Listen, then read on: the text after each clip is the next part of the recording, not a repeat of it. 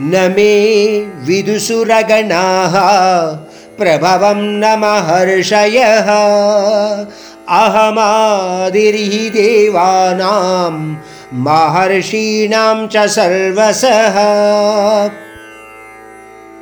శ్రీకృష్ణుడు అర్జునుడితో అంటున్నాడు నేను సర్వవ్యాపకుడను. ఏ విధంగా వచ్చాను అన్న విషయము దేవతలకు కానీ మహర్షులకు కానీ తెలియదు. ఎందుకంటే నేను సనాతనుడను. వీళ్ళందరూ నా ద్వారా జన్మెత్తిన వాళ్ళే. నేను మొదటిగా ఎవరికైనా చెబితే తప్ప నా ఈశ్వరతత్వం ఇంకొకళ్ళకి ఎలా తెలుస్తుంది అర్జున? అందువలన నా యొక్క విభూతి తత్వాన్ని విభూతి తత్వము అంటే గోచర అగోచర. ఇక్కాస్త అర్థమయ్యేలా చెప్పుకుంటే కనబడని కనబడే తత్వము. ఆ విభూతి తత్వాన్ని అందరూ అర్థం చేసుకోలేరు. అర్జున అందువలన నేను నీకు ఆ విషయాలన్నీ చెబుతాను అని పరమాత్ముడు శ్రీకృష్ణుడు అర్జునుడికి తెలియచేస్తున్నాడు. మనం ఏంటనుకుంటామంటే ఆయనయే మూల కారణం అయినప్పుడు ఈ బ్రహ్మాండము అంతా కూడా ఆయన కారణజన్మమే. కరెక్టే. ఇందులో తప్పేం లేదు. కారణజన్ముడు మూల కారణం యొక్క ఒక భాగమే కాబట్టి అంటే ఈ బ్రహ్మాండమంతా కూడా ఆ మూల కారణం యొక్క ఒక భాగమే కాబట్టి మూలకారుణ్ణి యొక్క మొత్తం రహస్యాలు అంటే తత్వ రహస్యాలు తెలియాలి అన్నది ఎక్కడా లేదు. మీకు ఒక చిన్న ఉదాహరణ చెప్తాను. ఒక కంపెనీ యజమాని ఒక కంపెనీ మొదలుపెట్టే ముందు ఏ ఏ విధంగా ఆలోచించాడు? ఏ విధంగా కష్టపడ్డాడు?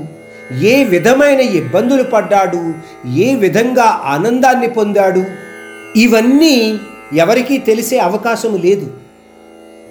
ఆయన ఎవరికైనా చెబితే తప్ప ఆ కంపెనీలో పనిచేసే వ్యక్తులకు కూడా ఆ విషయాలన్నీ తెలిసే అవకాశం లేదు. అదే విధంగా పరమాత్ముడు ఇన్ని విషయాలు అర్జునుడికి చెప్పడం వల్ల అర్జునుడు కూడా వాటి గురించి నెమ్మది నెమ్మదిగా అర్థం చేసుకోగలుగుతున్నాడు. ముఖ్యంగా ఈ అధ్యాయంలోని ముందు ముందు చెప్పబోయే విషయాలు అర్థం చేసుకోవాలి అంటే మనము కొన్ని సత్య విషయాలను గ్రహించగలగాలి.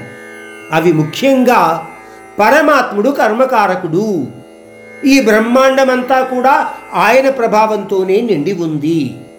ఈ బ్రహ్మాండంలో నిండి ఉన్న త్రిగుణమయ మాయ సమస్త కర్మల భౌతిక కారణము మీలోని ఆలోచన శక్తి మీ కర్మ ఫలాలకు కారణము. ఈ విషయాలను మీరు ఎప్పుడైతే గ్రహించగలుగుతారో ఆ పరమాత్ముని యొక్క విభూతి తత్వాన్ని కూడా గ్రహించగలిగే అవకాశము మీకు ఉంటుంది. పరమాత్ముని విభూతి తత్వాన్ని మీరు అర్థం చేసుకున్న నాడే ఆయన ఎందు అనన్యమైన భక్తితో నిష్కల్మషమైన భావాలతో ఆయన ఎందే మనస్సును నిలబెట్టి అంటే మీ హృదయాన్ని నిలబెట్టి ఆయనని అత్యంత ప్రేమతో స్మరిస్తూ ఆయనలోనే లీనమయ్యే అవకాశము మీకు దొరుకుతుంది.